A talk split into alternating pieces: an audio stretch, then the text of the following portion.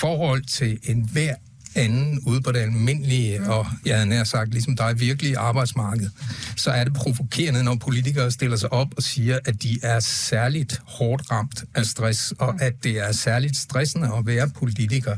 Altså hvis du er selvstændig, og der er rigtig mange små virksomheder i Danmark, hvis du er selvstændig med en 4-5 ansatte, og du lige pludselig som leder, som selvstændig, får stress, altså, så er du nødt til at fortsætte, for ellers går din virksomhed ned. Sille Hall, jeg, jeg, jeg vil sige, jeg går ikke helt med på den her, fordi jeg synes, der er en klar forskel mellem at, at, at arbejde i det virkelige liv, og så at være politiker. For forskellen er, at når man øh, for eksempel er folkeskolelærer, så har man fri, når man har fri. Mm. Og det har man ikke, når man det er... har man ikke. Det, har man, det, det, det, det, det, det er bare nødt til at sige. Det har man altså ikke. Ja, nu har Silje lige ordet. Jeg, jeg vil så sige, øh, jo, man har, altså, det Nå, har man. Jo, man har, man, man har nogle timer, så har man fri. Forskellen ligger i, som jeg også synes, Bertel kom rigtig godt ind på det, hvis man at, hvis der, at, at, hvis der er noget, der fylder, hvis man er bekymret over en ting, og man så tager sit arbejde med hjem. Det er jo der, hvor at, at stress opstår. Det er, når man ikke det gør kommer væk mennesker. fra det. Jamen, det, er jeg simpelthen uenig med dig i. Jeg har... Øh, det, det, det, altså, jeg, jeg, jeg, jeg, jeg er ked af... så, du, så du synes, at man jeg kan... Træ, jeg er ked af at trække alderskortet her, men altså, du, du, du, ja, men det er sådan du, en du, klassisk du, du, du, 23, ikke? Altså, de fleste ja, så, mennesker fordi jeg er 23, så ved jeg ikke noget altså, om at, at arbejde, og så nej, skal jeg helst ikke blande mig i den her debat. Jeg, det er sådan jeg siger bare, jeg siger bare, jeg siger bare, folk, jeg godt folk, øh, færdiggøre folk, der er øh, buschauffører, folk, der er sygeplejersker, ja. folk, der er socioassistenter, folk, der arbejder på Excel-byg i Horsens, eller hvor det nu måtte være, de tager altså også deres arbejde og deres spekulationer og deres bekymringer om arbejde med hjem. Sille Hall. Jamen, jeg synes bare, det er at, øh, altså, det, det er jeg uenig med dig i, fordi at, øh, jeg har, og, og igen, det er godt, at vi trækker alt kort, jeg har arbejdet i Fakta, jeg har arbejdet på café, jeg har arbejdet i børnehaver, jeg holdt fri, når jeg holdt fri, jeg tog ikke min, min spekulationer med hjem, og hvis jeg gjorde, så var der et problem, og så skulle man gøre noget ved det, og det kan man ikke, når man er politiker, man kan ikke bare altid lægge sit arbejde på Christiansborg eller på Københavns Rådhus, for man har ikke fri på samme måde. Ja, det her var en debat fra øh, P1, øh, som er en måneds tid gammel, og den kunne sagtens have foregået her i, i Baby Boomer, men øh, den sætter ligesom scenen for, hvad vi skal tale om nu. Mads Kastrup, jeg skal bare lige spørge dig, mm-hmm. fordi du træk jo netop alderskortet her i forhold ja. til uh, Sille Hall. Ja. Hvorfor gjorde du det? Fordi at øh, det er sådan, at hvis man skal sige noget om virkeligheden, så har man faktisk brug for øh, data, og det skal helst være øh, rigtig data, det skal være korrekt, og alt det Sille stod og sagde var faktuelt, decideret, forkert, mm. lodret forkert. Og øh, så kommer man så, når man har den rolle som boomer, øh, så må man så sige, okay, nu siger jeg det som det er, øh, jeg har faktisk mere erfaring og ved mere end dig her. Øh, nu tager jeg så rollen på mig som den voksne i lokalet og fortæller dig, at din data, din fakta er simpelthen forkerte. Det passer ikke, det du siger, og nu bliver jeg nødt til at i rette sætte dig. Og det er det, jeg gør. Og det var helt på sin plads, det var helt i orden. Alt, hvad hun siger, er vrøvl. Det er pureste vrøvl. Det interessante ved det, det er, at vi bagefter så skal vi have en diskussion om, hvorvidt at man må trække alderskortet. Ikke om øh, Sille siger noget forkert, og hun trækker sig op for kortet, og så bliver jeg ringet op af Godnat Danmark, eller Aften, God Aften Showet, eller hvad det hedder, jeg, og spørger, om jeg vil ind og diskutere det her med, at jeg har trukket alderskortet over for Sille. Mm. Så siger nej, kære venner, det I laver nu, det er ikke journalistik, det er idioti. Altså, nu skal jeg fortælle jer, hvordan I kan lave journalistik på det her. Der er et glimrende indlæg fra en kvindelig skolelærer i øh, politikken, som er vred over Silles udsagn om skolelærer, og hvorvidt at de har fri, når de går hjem fra skolen, mm. eller ej. Mm. Jeg synes, I skal invitere hende ind og sidde over for Sille ja. som opponent. Men, det gør, de, men det gør de ikke, fordi de vil hellere have den falske, populære... Altså øh, form frem for indhold? Eller? Nej, de vil have den der, som, som åh, nu skal vi diskutere alderskort, og nu skal vi... Og, og det er der, hvor at hvis man stiller sig op, og man trækker et offerkort, det må man gerne. Men man må ikke komme og sige, jeg ved faktisk mere her, end du gør, og jeg er ældre end dig, og den, den, det går slet ikke. Men alt, hvad jeg sagde, var korrekt. Alt, hvad Sille sagde, var ikke mm. korrekt. Så du gav hende noget af en lærestreg. Nu har vi fået en, en, en anden gæst med i studiet, der mere eller mindre mener det samme som dig. Det er jo altid rart at have to forskellige øh, positioner med samme øh, ja, udgangspunkt eller samme holdning. Fordi Niels Peder Ravn, velkommen til Baby og Boomer. Du sidder i borgerrepræsentationen i Københavns Kommune, altså i, på Rådhuset. For, Sammen med Sille, ja. sammen med Sille, mm. som er din kollega. Og du sidder, Sille sidder for Venstre, og du sidder for det konservative. Eller det konservative. Og øh, du har ganske for nylig faktisk netop kastet bolden op igen. Hvad det her med aldersdiskrimination, har lyst til at kalde det, eller erfaringskortet. Mm-hmm. Fordi i politikken, der skriver du, det klæder politikere at have lidt livserfaring på de områder, de har skarpe holdninger til. Holdninger til. Desværre mangler nogle unge politikere netop det. Og så kaster du dig ud i en, øh, en række kritikpunkter af også andre kollegaer. Det er ikke kun Silla Hall, der får kniven. Det er også, øh, hvad hedder han, Emil Slot fra De Radikale og Laura Rosenvinge. Hvorfor er det, du ikke kan lide de unge? Jamen, Jeg kan sgu godt lide de unge. Jeg holder meget af de unge. Jeg synes, de er fantastiske, og som jeg vist også skriver det samme indlæg, så synes jeg da, det er dejligt, at ungdommen også kaster sig ind i både politik og i debatten. Det synes jeg er fuldstændig fantastisk. Men det, som jeg måske, øh, der hvor jeg har et lille ankepunkt, det er, at de samme unge, og nu er fremhæver jeg lige præcis Sille og Emil og Laura, og det er jo, at vi har med nogle øh, ganske markante øh, profiler at gøre, som jo har nogle meget skarpe holdninger, men desværre måske også skarpe holdninger til nogle områder, hvor jeg i virkeligheden mener, at de måske ikke har den, skal vi kalde det, empiri, nu siger Mads data, jeg vil kalde det empiri, øh, som, som jeg mener kræves for rent faktisk at kunne udtale sig om de her områder. Og det skyldes jo, at man skal huske, at vi som politikere er med til at regulere borgernes hverdag. Og derfor så mener jeg altså også, at det, at det bliver krævet af os, at vi, vi bliver sgu nødt til at vide, hvad vi taler om. Men er, undskyld jeg spørger, men er aldersdom ikke en lidt for høj pris at betale for modenhed? jo, det er det. Men øh, den, den pris har jeg jo med al tydelighed også betalt. Mm. Burde der så også være en øvre grænse for, om nu øh, er din tid gået, du er faktisk blevet for gammel til at øh, udtale dig om nogle, øh, nogle emner, som har øh, indvirkninger på danskernes hverdag? Øh, Ja, altså jeg vil sige, at det synes jeg jo faktisk, Finn Rodajski fra DF, han øh, demonstrerer lige i øjeblikket, for så vidt angår drag øh, queens ude på Frederiksberg Hospital, hospital, nej, bibliotek, hovedbibliotek. Så, så det er der vel egentlig. Han er vist 81, tror jeg. Det kan godt være, at han har nået, nået den øvre grænse. Ja. der. ja. Nå, okay, lad os være med at åbne slusen for den debat. Den kunne vi nemlig Ej, det kunne bruge timevis på. Ja, ja. Jeg vil gerne lige byde velkommen til uh, Emil Slot og uh, Laura Rosenvinge. I sidder begge to ja, til uh, det her topmøde i Aalborg for uh, Kommunernes ja. Landsforening. Og uh, jeg har lige givet jer en lille afbræk fra uh, de kedsommelige møder her øh, fra kommunale budgetforlig, og hvad ved jeg. Nu skal vi nemlig snakke om det her med alder, og øh, er det ikke fair nok, at man udtaler sig om noget, som man faktisk har decideret livserfaring indenfor? Spørger Jamen, jeg. øh, vil Laura lægge ud, eller øh, skal jeg? Ja, jeg tror måske, det er vigtigt, du lige, fordi vi sidder jo ikke sammen. I sidder ikke sammen, og jeg troede faktisk, I havde slået pjalterne sammen. Okay, men jeg starter med dig, Emil Slot. Øh, er det ikke fair nok, at, øh, at man, når du gerne vil regulere i forhold til kommunens mødergrupper, at du faktisk, ja, nu har du ikke, godt nok ikke selv været gravid, og nok heller ikke kommer til det, men måske har været lidt, øh, ja, i berøring med, med, hvad det egentlig betyder at, at lave om på øh, mødergruppens fordeling? Ja, Jeg, jeg, jeg, synes, det allervigtigste i politik, og det har jeg i allerhøjeste grad også gjort i forhold til øh, barselsgrupperne, som vi nu indfører som almen tilbud.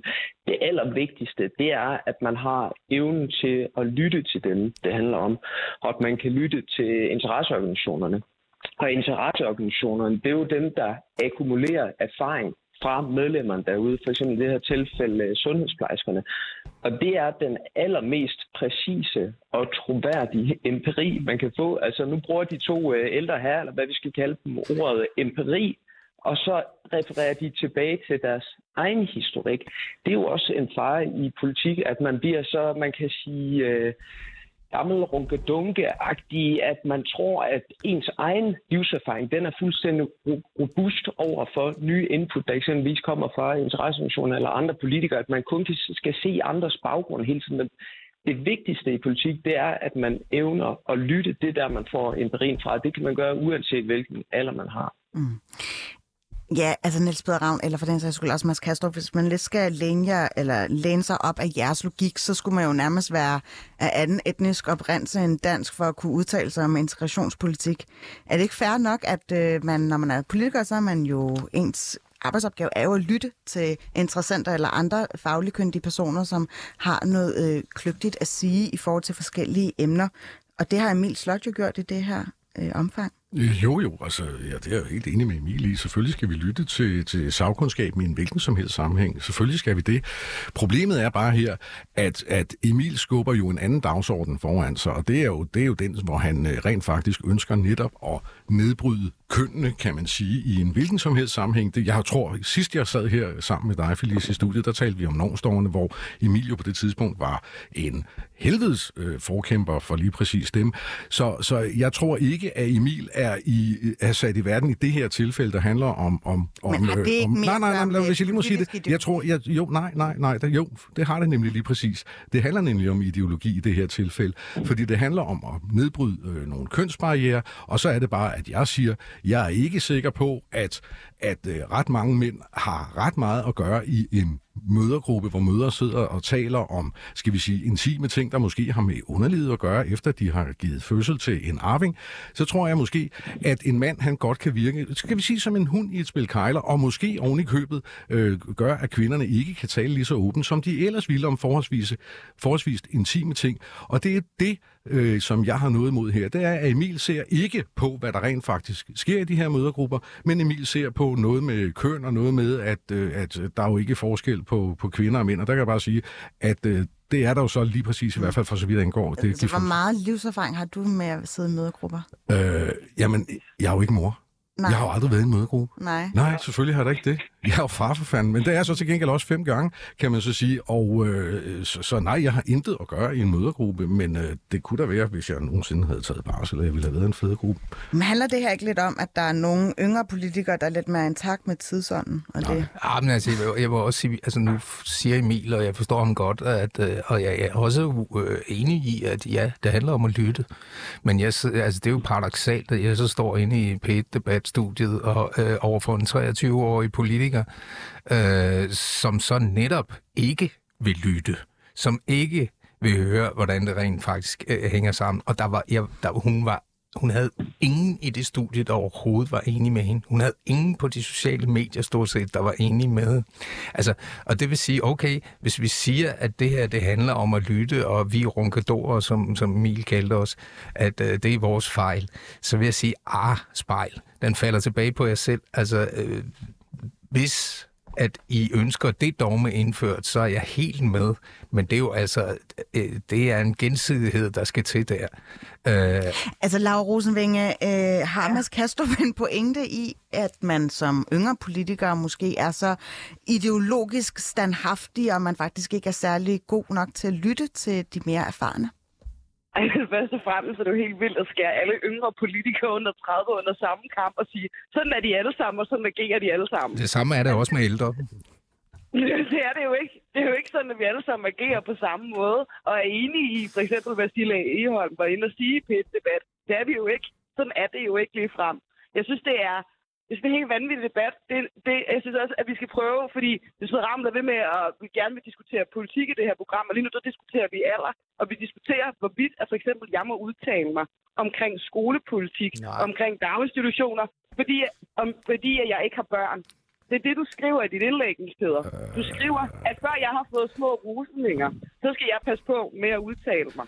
Uh, nej, Laura, der tror jeg hvis nok, jeg henviser til den debat, som vi netop havde her sidst jeg var her, hvor øh, vi talte om, øh, om normstormerne og din påstand om, at, øh, at det var for vigtig en sag til at overlade til forældre at diskutere netop det her. Men hvad har det med hendes Altså, alder at gøre? Jamen, det har da det med... Det, det? Jamen, det har da det at gøre med det, at, at Laura jo ikke er forældre, og derfor så, så, for, så, så kan jeg ikke forestille mig, at Laura kan det forudsætte, hvad det betyder, at rent faktisk have de her samtaler med, Men, med men, sine men, børn. Men Peder Ravn, må jeg så godt udtale mig om andre ting, der handler om børn? Det- Jamen, Fordi det, er jo det, du kan... Du, jamen, men hvorfor må jeg så ikke udtale mig om lige præcis det emne? Jamen, jamen, prøv, du, jamen, jeg siger jo ikke, du ikke må udtale dig om det. Jeg siger bare, at jeg, er, jeg tvivler bare på, om du rent faktisk har forudsætningerne for at gøre det. Og det er jo selvfølgelig også, fordi jeg er uenig med dig. Det indrømmer jeg da blankt. Det, det, vil, da, det, det, det vil jeg da meget gerne Vil det indrømme. ikke så være nemmere for din argumentation, hvis du har sagt, at jeg er lodret, lodret uenig Ja, med men det, det, det, Laura det, det, Rosenvinge? det tror jeg, Laura men, ved, at det er vi øh, som regel. Ja, ja, men hvorfor har det noget med hendes alder at gøre? Jamen, det er jo fordi, når Laura udtaler der tilbage i sommer, i en, øh, i, så vidt jeg husker, et debatindlæg i politikken, mm. øh, at, øh, at det her det var for vigtigt et, øh, et emne til at overlade til forældre. Så siger jeg bare, hvor i himlens navn, søde Laura, ved du det fra? Det er bare det, jeg siger. Og det er helt vildt arrogant. Men- altså, det men- er men- helt men- vildt. Det er noget af det, det er noget af det mest arrogante, der har været udtalt Men- meget Jeg længe. tror lige, La- Laura skal lige få lov til at svare på den her, øh, Laura. Men, men stod Ravn, nu gider jeg ikke, det, det, var, det var en del af et interview. Jeg gider sådan at, at blive ved med at tage op i den der sætning. Men nu siger jeg bare, det er jo ikke det, der er pointen. Pointen er jo, at du bliver ved med at træde ned i at sige, at jeg ikke må udtale mig om det, fordi jeg ikke har været forældre. Og hvorfor adskiller det sig så, om jeg må udtale mig om alt muligt andet, der handler om børn og unge, fordi jeg ikke har været forældre? Selvfølgelig må jeg udtale mig om seksualundervisning, selvom jeg ikke har været forældre. Og tilbage til Emils pointe, som jeg synes er rigtig vigtig, så handler det her jo om, at man gør sig researchet, og man snakker med dem, det handler om. Og i det her tilfælde har jeg snakket rigtig meget med ungeråd. Jeg har snakket rigtig meget med de unge mennesker, som sidder og får seksualundervisning. Mere end jeg tror, at du har talt med dem, Niels Peder Ravn. Jamen, det, var da, det var da en underlig præmis at lægge fra. Det ved du da ikke en skid om, Laura. Undskyld, jeg siger det. Du ved da ikke, hvem jeg har talt med. Altså, høre, seriøst. Men jeg har da helt sikkert ikke talt. med de samme, som du har. jeg har talt med nogle En af andre gangen. mennesker. Jeg skal lige høre dig, Niels Peder Ravn. Altså, du beklikker Lauras øh, holdning til det her omkring normstormerne tilbage i sommer. Og jeg kan høre, at din kritik er meget rodfæstet på baggrund af, at hun ikke har erfaringsmæssig øh, begrundelse til at underbygge den her holdning. Ja. Ja. Ja. Så det vil sige, at alle forskellige politiske incitamenter skal ligesom have et ophav i, hvorvidt de er erfaret eller uerfaret. Nej, det som jeg, jo, det som jeg også skriver det, i mit øh, debatindlæg i politikken er jo så, at det som, det som jeg beklikker, det er jo, at det er ofte områder, eller det her, det er jo områder, hvor de her unge politikere har meget skarpe holdninger. Om det er Lauras øh, holdning til, hvorvidt øh, øh, forældre øh, ikke kan tale om, øh, om, om normer med deres børn, om det er Sille, som, øh, som taler stress, eller om det er øh, Emil, som taler, ja, det kan være, øh, det kan for eksempel være øh, øh, også, også normstormerne, det kan også være en hel del andre ting, som, øh, som, som Emil og jeg har diskuteret undervejs. Så siger jeg bare, jeg mener, at jeres forudsætninger for det her, når I har de meget skarpe holdninger, og når I er med til at regulere borgernes hverdag, for det er jo det, der er, det er, jo det, der er bottom line her, det er, at borgernes hverdag bliver reguleret af de her holdninger. Så siger jeg bare, så synes jeg faktisk, man skylder måske lige at flyve op i helikopteren et øjeblik, smide lidt af sin egen personlige arrogance, og så se, hvad fanden Men er hvis det vi skal egentlig, man flyve har op på helikopteren, så Må- de jeg her er jo altså folkevalgte. Altså, der er jo nogen, der har stemt på dem, og de skal ligesom være repræsentanter i kommunalbestyrelsen. Præcis. Hvorfor tror du, at de så har mindre, hvad skal jeg sige, faglig begrundelse for at sætte sig ind i de her emner? Jeg, prøv, jeg beklikker ikke nogens faglighed her. Jeg ved da godt, at, at det gør vi jo alle sammen som, som øh, politikere. Der hører vi da selvfølgelig på, hvad folk siger rundt om os. Vi taler da med forskellige interesseorganisationer. Vi taler med alle mulige mennesker undervejs. Men det, som jeg oplever, og det her er jo selvfølgelig en helt subjektiv oplevelse, det, mm. det indrømmer jeg da blankt, men det jeg bare oplever, det er, at jeg synes, at nogle gange så, så ser jeg, og det, og det er jo ikke hele tiden, men nogle gange, så ser jeg bare, at man er så forhippet på at føre en politisk agenda frem, at man faktisk bare trumler al empiri, al fornuft ned, fordi man simpelthen bare kører afsted med sin, hvad skal vi sige, ideologiske agenda. Men det er jo så ikke noget som helst med deres alder at gøre. Øh, jo, fordi det er jo kun hos de unge politikere, jeg oplever det på den her. måde. Okay. Så det er faktisk en oplevet erfaring, som du har gjort dig. Det er det, man må kalde en oplevet. Alright. Okay, så jeg skulle bare lige kategorisere den. Emil, du har også øh, en pointe eller to. Jeg synes, det er stærkt problematisk, og jeg tager lige igen fat i det her ord øh, empiri, som de to øh, her bruger. Det, der er stærkt problematisk, det er, at især Niels Peder Ravn ofte afsporer en ellers god og substans øh, præget diskussion ved at henvise til vores alder. Det oplevede jeg jo selv. Øh, Niels Ravn mente, at man skulle indføre øh, det, jeg kalder tvangssang eller obligatorisk øh, morgensang i øh, folkeskolen. Og lige pludselig så skrev han til mig på Twitter, det er stærkt bekymrende, at jeg sidder i børne- og ungdomsudvalget på grund af min alder. Nu er jeg så øh, 28 år den dag i dag. Jeg synes, det er mærkeligt i øvrigt, at på et tidspunkt var jeg den eneste, der var under 30 år i børne- og ungdomsudvalget. Altså, det der er idealet for mig, det er, at man diskuterer enhver sag sådan ud fra en Habermask doktrin, som, som lyder, at vi skal lade os præge af det gode arguments tvangsløse tvang. Og det er tvangsløst, fordi det har ikke noget med et eller andet herskerforhold fra gammel til ung at gøre, men det er præget af tvang, fordi det er logikken. Det er, om, den, om det holder i virkelighedens verden, om det er understøttet af organisationerne, eller om der er nogle interne modsætninger. Det er det, der skal være det bærende. Og det er simpelthen usagligt, og det er decideret umoden. Det er selvfølgelig også øh, populistisk, og det er et showman's øh, øh, sætter op, og på den måde, jamen, så kan det nærmest have din, altså, øh, sin charme, og jeg deltager da gerne i showet, og sådan.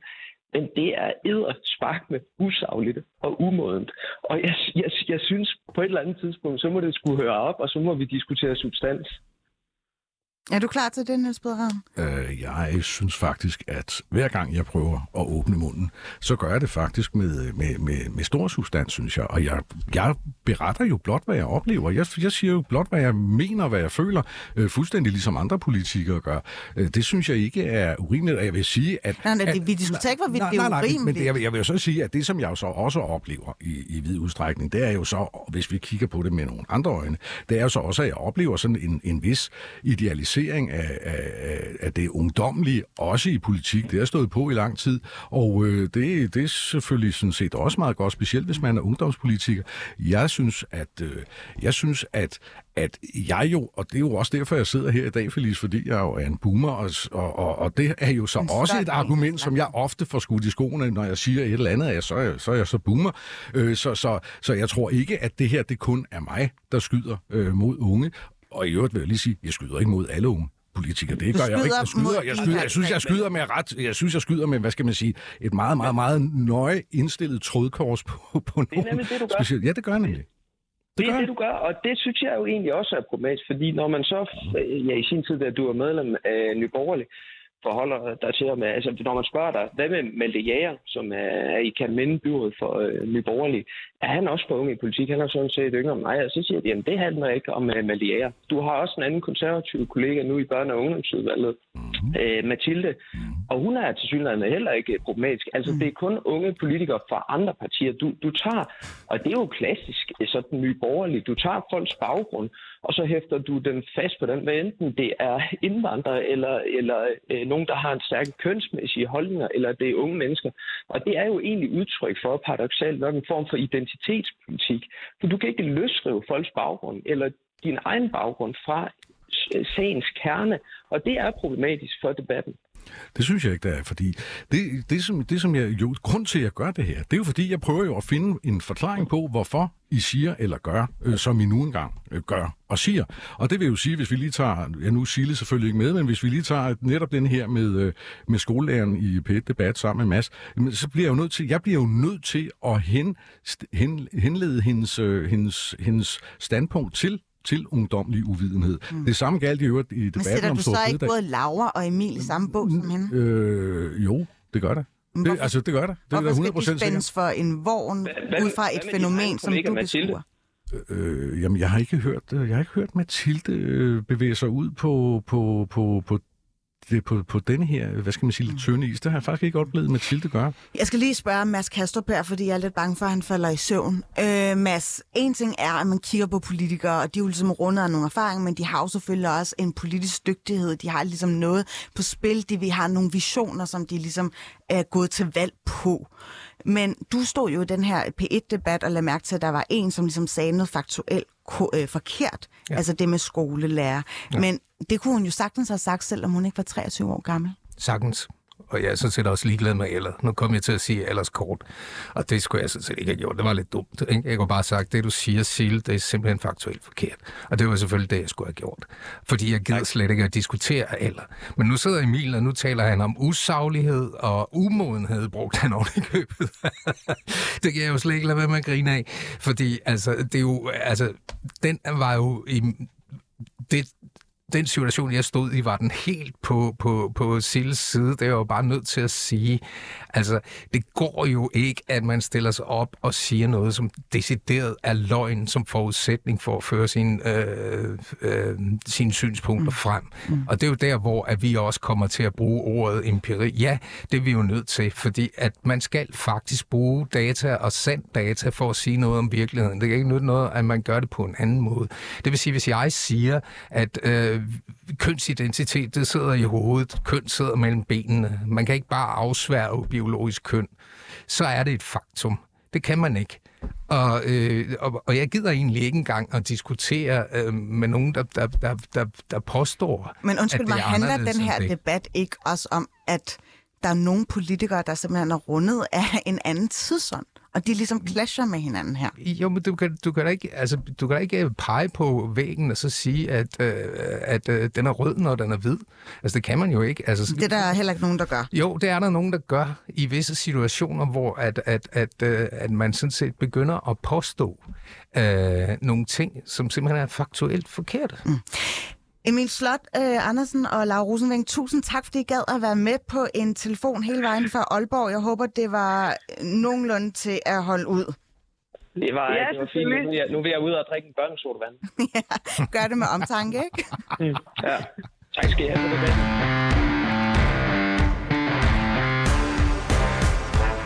Jeg vil bare gerne lige runde af med at spørge jer to her i studiet, mens jeg har jer. Øhm, I er jo begge to fædre. Mm. Fylder I nogle gange meget i sådan, ved familiebordet? Sådan nogle snakkeløsende herrer? Oh, altså, det er jo fint, du spørger os, men det er jo ikke os, du skal spørge. Du skal jo spørge de andre.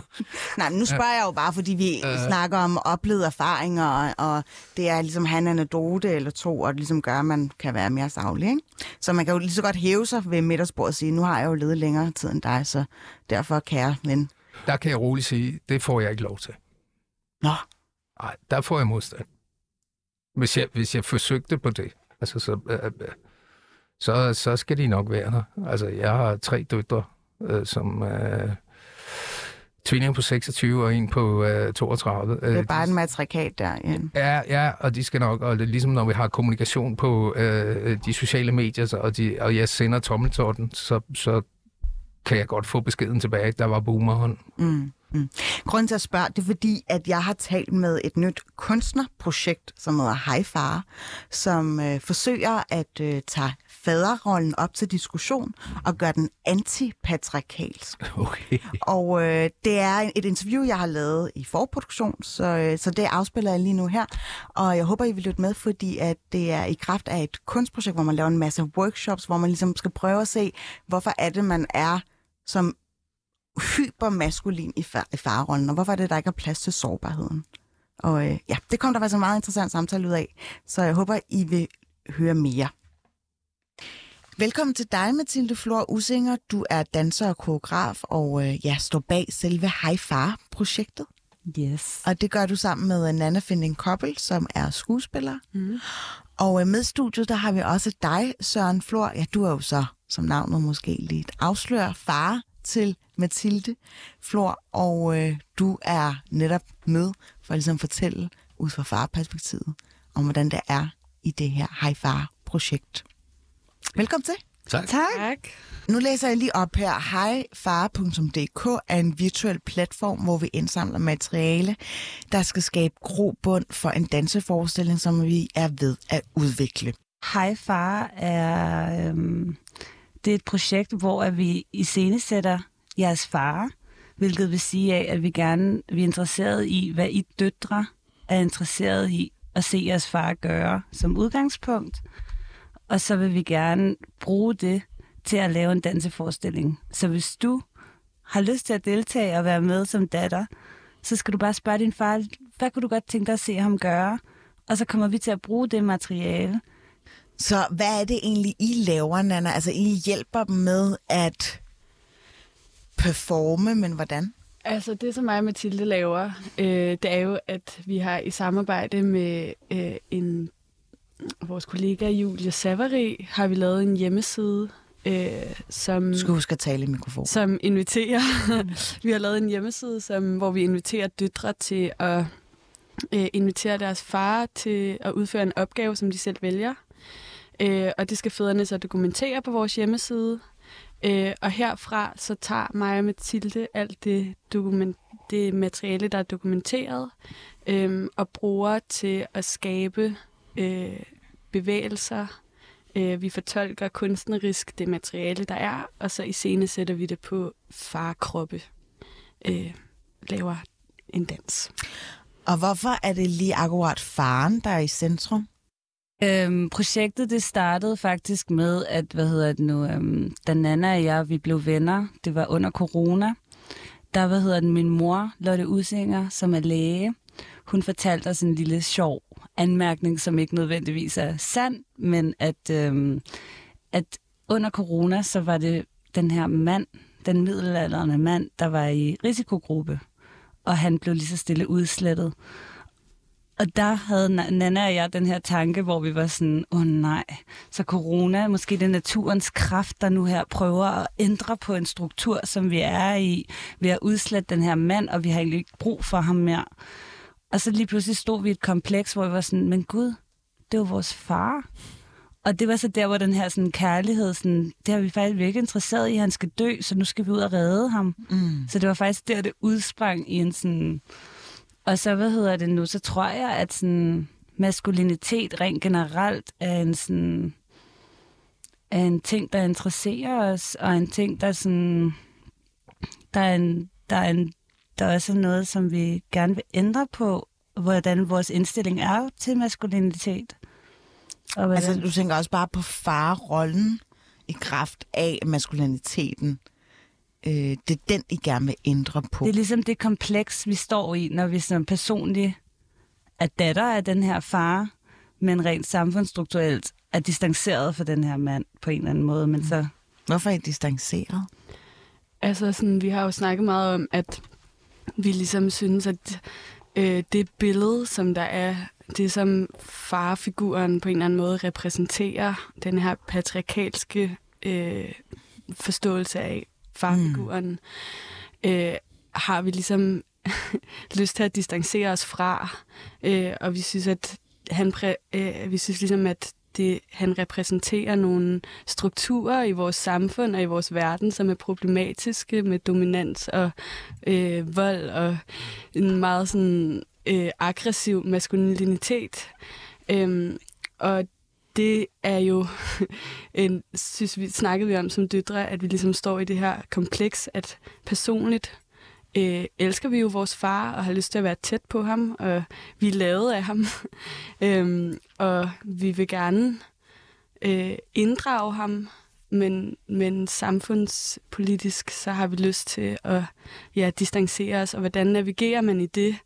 Øhm, og der har vi snakket om, at vi, øhm, ja, sådan, hvorfor det egentlig er, at vi øh, snakker så meget med vores venner og ja, debatterer sådan maskulinitet, men at vi faktisk egentlig ikke inddrager vores egen far særlig meget mm. i den samtale. Mm. Øhm, og hvad vil der så ske, hvis vi lukker ham ind øh, i den proces? Og hvordan vil det se ud, hvis vi, hvis vi som døtre øh, forestiller os, hvordan farfiguren kan se ud? Hvad, hvad kunne det så være, hvis vi træner den muskel, øh, den fantasi? Ja. Søren, eller jeg har lyst til at tiltale dig bare som far. Far. det er orden. Du er jo farrepræsentanten for Ja. Hej Far-projektet lige nu, og øhm, når du hører Nana fortælle, du er jo faktisk altså Nannas far, men når, nej, Ja, undskyld, Mathildes Mathildes far. far. Men når du hører, når øh, Nana fortæller om, at ja, manderollen i dag kan være problematisk, der er noget dominans, der er noget vold, hvad tænker du så? Jeg bliver helt overrasket. Ej, det gør jeg ikke. Det er jo en... øh, Altså, jeg, jeg, for det første, så er det jo, du sidder jo ikke og bliver overrasket, fordi det er jo noget, vi har, i, det er noget, vi har talt om. Mm. Og det er jo en del af de her ting. Øhm, og jeg synes jo, at, øh, at det både Nana og Mathilde også ligesom har givet udtryk for, det er det der med, at det er, der er et billede af den her patriarkalske mand. Og øh, han er super problematisk i så mange steder i vores samfund. Mm.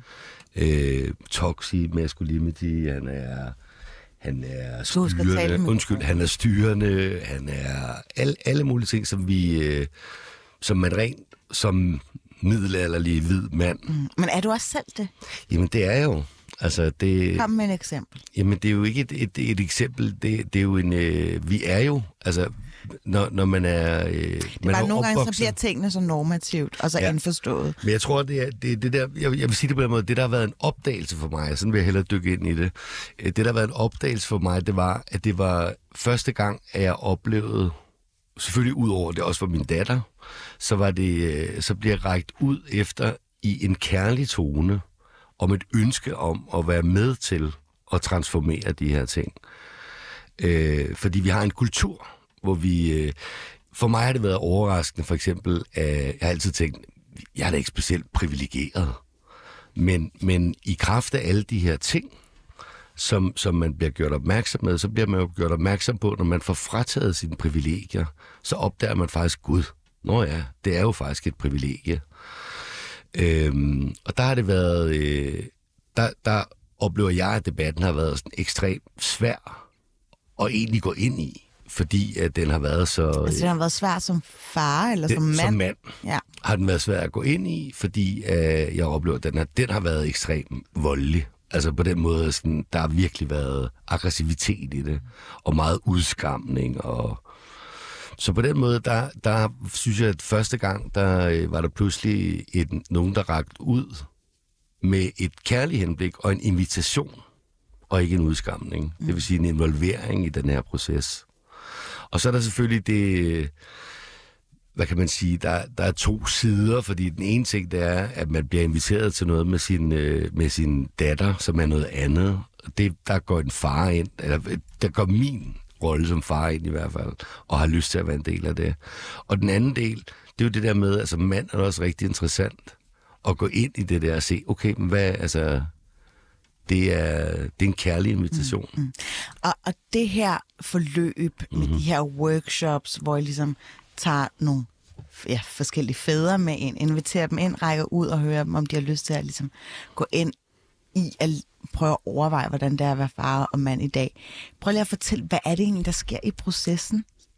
Det man gør, det er, at man går ind på vores hjemmeside www.highfar.dk hvor at man kan læse øh, en beskrivelse af vores koncept, øh, og så er der så også en guide til, hvordan du deltager. Øh, og den her guide, den er hvad hedder det, mm, skrevet til døtrene, fordi at vores koncept er, at vi gerne vil iscenesætte farfiguren på en antipatri- i et antipatriarkalsk billede øh, igennem dans.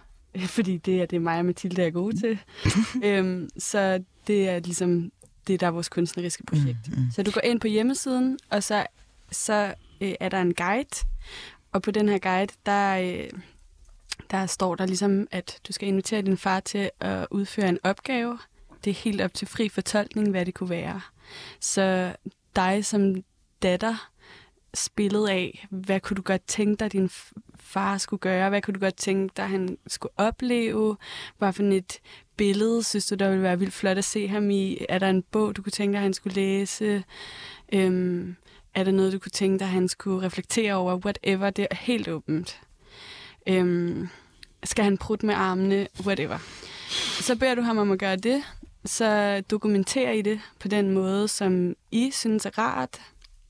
Øh, det kan Altså dokumentere som i med telefonen? Ja, eller- du kan tage et billede af det, du kan, sende, du kan lave en video af det, du kan beskrive det med skrift, eller noget som noget helt tredje eller fjerde. Øhm, og så sender du den øh, dokumentation til os, og så lægger vi det op på hjemmesiden. Mm. Sådan så, at det øh, er åbent for alle, kan gå ind og se, hvad der bliver lagt op på hjemmesiden. Øhm, så vi ligesom øh, hvad hedder det, jeg skaber en stor materialebank. Og fra den materialebank, så tager mig og Mathilde så og fortolker alle de her ting, analyserer dem kunstnerisk, øh, og skaber koreografisk materiale ud af det, som vi så putter på en farkrop, altså rigtige fædre, som har lyst til at optræde og har lyst til at stå på scenen, øh, sådan så alt, hvad de optræder med, det kommer faktisk fra den her personlige interaktion imellem en masse fædre og døtre. Mm. Så når du beder din far, undskyld, men så når du beder din far om at deltage på hjemmesiden, så beder du ham ikke om at deltage i selve form. Og øh, jeg sidder, mens jeg lytter øh, til jer fortælle om High Far-projektet, mm. så får jeg jo helt vildt meget lyst til at invitere min far med på den her rejse, hvor vi ligesom undersøger ham som øh, far, men også bare som mand Øhm, det tror jeg vil være tiltrængt for ham. Men jeg er sådan lidt nervøs for, at han ikke vil være med. er der nogle øh, gode måder, hvor man kan få overtalt sin far til at åbne op og være med i processen? Fordi det er jo også en ret sådan, sårbar og selvudleverende Mm. rejse, man skulle Ja, på. ja, altså jeg vil sige sådan, jeg var så nervøs, da jeg skulle invitere min far med, og sådan, da jeg bare skulle fortælle om, at jeg lavede det her projekt. øhm, og sådan, mig og Mathilde havde jo snakket øh, så meget om det, og vi havde ligesom sådan lavet hele den her hjemmeside og sådan noget. Øhm, og Mathilde blev ved med hele tiden at være sådan, har du spurgt din far? Og jeg var sådan, ja, ja, sådan, Ej, men jeg skal lige, og bum, bum, bum, og sådan noget. Men Øh, men det er jo det, som ligesom er hele vores koncept, er jo også det der med, at vi gerne vil også kigge indad på vores egen, altså på vores egen øh, hvad hedder det, position i den dynamik, der er. Øh, vi er selv med til at bidrage til, til patriarkatet, eller vi er selv med til at, til at gøre vores far til det billede. Øhm, så så sådan, hvordan kan vi også gøre noget nyt ved faktisk at, og, øhm, at invitere ham? Mm. Øhm, og så, så Mathilde sagde, sagde til sidst til mig, Nana, nu skal du gøre det, fordi altså, du kan ikke lave det her projekt, og så ikke turde invitere din egen far. øhm, så, så, jeg, øhm, ja, så jeg spurgte ham, og jeg var, helt, jeg var virkelig nervøs. Sådan, øhm, og, jeg, han, altså sådan, og så tog han også imod det, og jeg tror, han synes, det var lidt svært. Sådan, han forstod måske til at starte med ikke sådan rigtigt, hvad det var, eller hvorfor jeg synes, at det kunne... Øh, hvad hedder det? Hvorfor jeg... Ja, sådan, hvad det betød på en eller anden måde, at han sagde ja. Men så begyndte vi så øh, ja, at lave den der opgave sammen, og så, øh, og så langsomt åbnede det faktisk op for nogle øh, samtaler, som jeg ikke har haft med ham før. Også bare sådan noget sådan, ja, vi lavede afspændingsøvelser, så også bare sådan noget med, sådan, hvordan føles din krop lige nu, og sådan, det tror jeg aldrig, jeg, tror jeg aldrig har spurgt min far om før.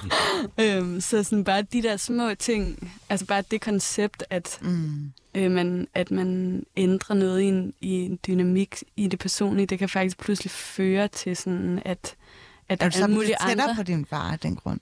Ja, eller der er i hvert fald, i hvert fald så sådan, er der nogle ting, som... I hvert fald har det gjort, at jeg er blevet lidt mere modig, tror jeg, med, med, nogle, med min... Altså sådan, og opdaget også, at den frygt, jeg har haft, den handlede faktisk også mest bare om mig selv, at min far slet ikke... Det var slet ikke lige så farligt. Mm. Altså, jeg havde et forudindtaget billede af, hvordan han ville reagere. Øh, så det siger jo også noget om, sådan, at jeg er også farvet. Ja. Jeg har, jeg er også farvet af alle mulige ting.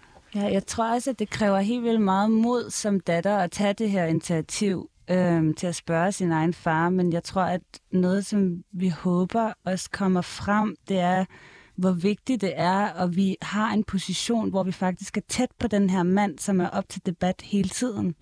Som datter af ham. Der har vi en position, hvor vi faktisk er lavet af ham. Vi er ret tæt på ham.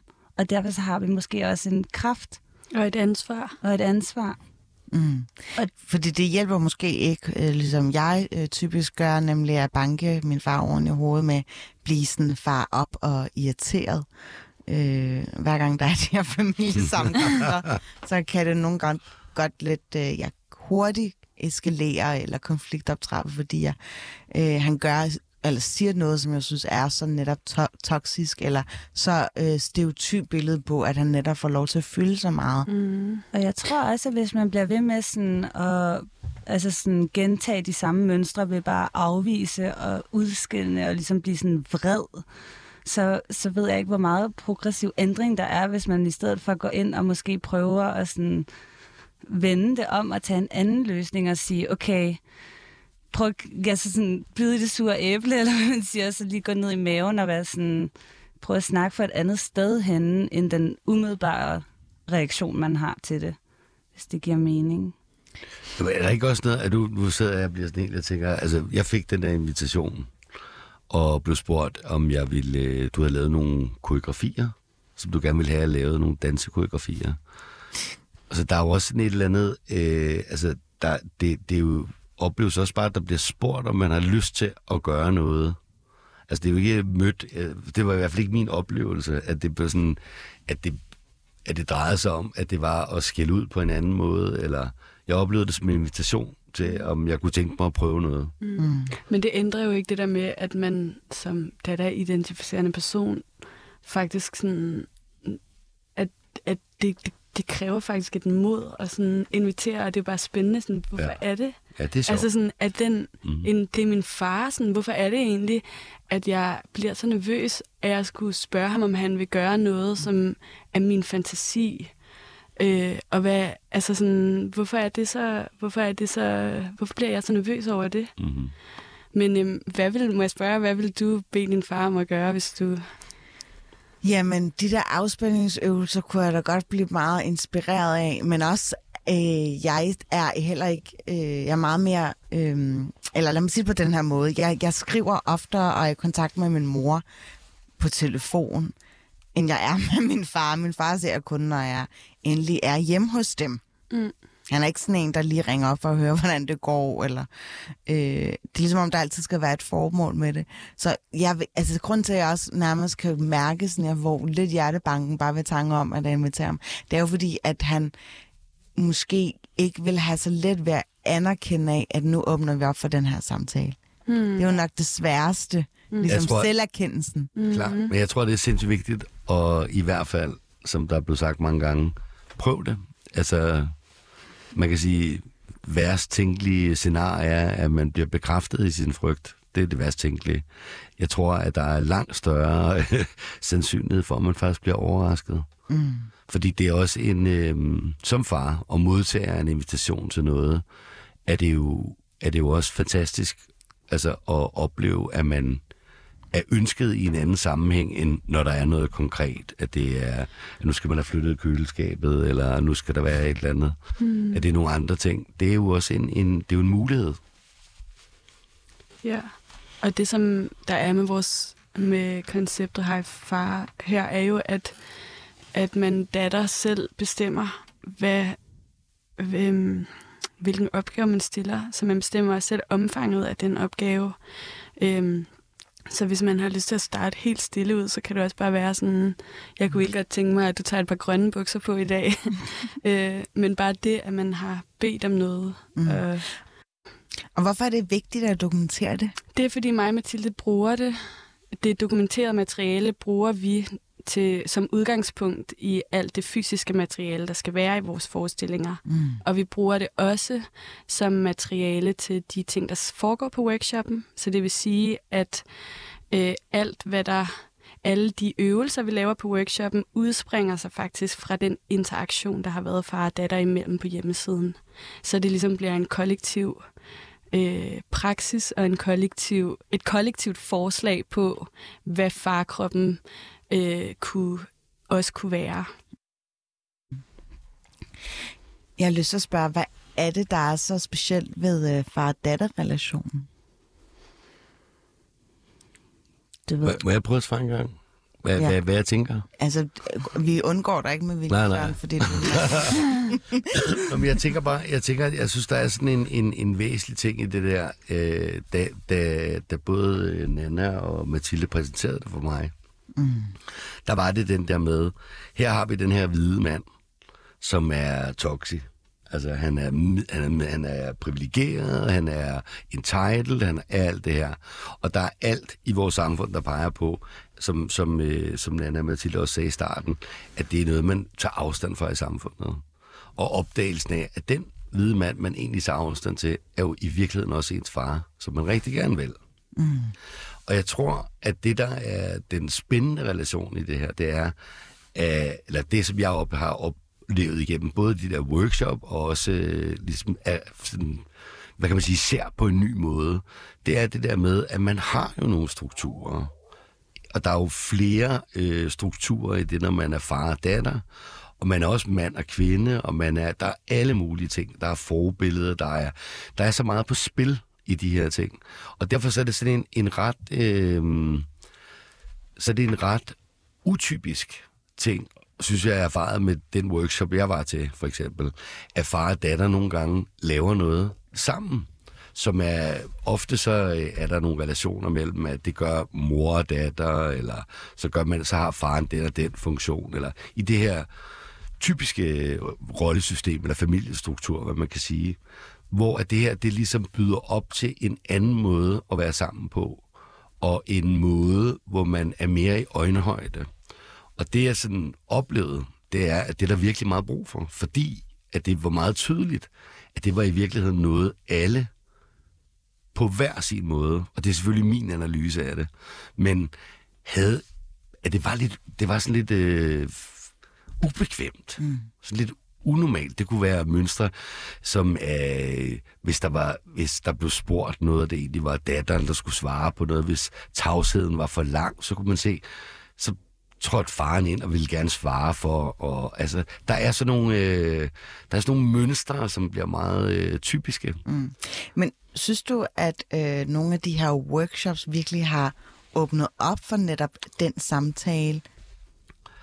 Altså, nu føler jeg mig forbrugeret privilegeret igen, at, at jeg synes, jeg har haft mange samtaler på den måde, men jeg oplever ikke, at det har i nuet nødvendigvis lige fundet sted. Men jeg oplever, at der, er, at der virkelig er sket noget. Og jeg oplever min egen, altså den der underbevidsthed, der arbejder med de her ting. Ikke? Mm. Der er nogle, nogle ting, at du bliver... Sådan, det, det, vores projekt udspringer sig jo fra, egentlig fra datterens initiativ. Så det er jo også en, en, en ja, en kunstnerisk øh, undersøgelse af sådan, hvad hvad, øh, hvad bidrager vi selv med i den her dynamik, og hvordan kan vi tage initiativ øh, for at prøve at gå ind i den dynamik på en anderledes måde, og hvordan den måde er, det er jo så meget individuelt. Mm. Øh, datter og far imellem, fra datter, hver relation fra, og datter og far på vores hjemmeside er jo mega forskellig. Så det er jo også det, der er spændende ved den her undersøgelse, det er, at det er dem, der deltager på hjemmesiden, som er med til at forme, mm. hvad det er for et billede, der kommer til at stå på scenen til sidst. Øhm, og vi, vi vil jo gerne netop sådan prøve at se, om vi kan tage nogle af de her sådan debatter, som der er i samfundet, øh, og den her sådan akademiske måde at tænke på sådan far-datter-relationen og på øh, feminisme og sådan den måde, man ligesom er vant til at snakke om det, og så putte det ned i kroppen i stedet for. Ikke? Så vi ligesom prøver at sige, hvordan får vi faktisk helt konkret, hvordan gør vi helt konkret det, hvordan inviterer vi vores far ind, hvordan mm. helt konkret gør vi noget nyt. Det gør vi måske ved at tage initiativ mm. som døtre. Det var simpelthen alt, hvad vi kunne nå i dag. Tusind tak, øh, Nana og Søren, og ikke mindst dig, Mathilde, for at komme ind og fortælle om Hej Far-projektet. Du har lyttet til Baby Boomer. Mit navn er Phyllis Jassar. Vi lyttes ved i næste uge.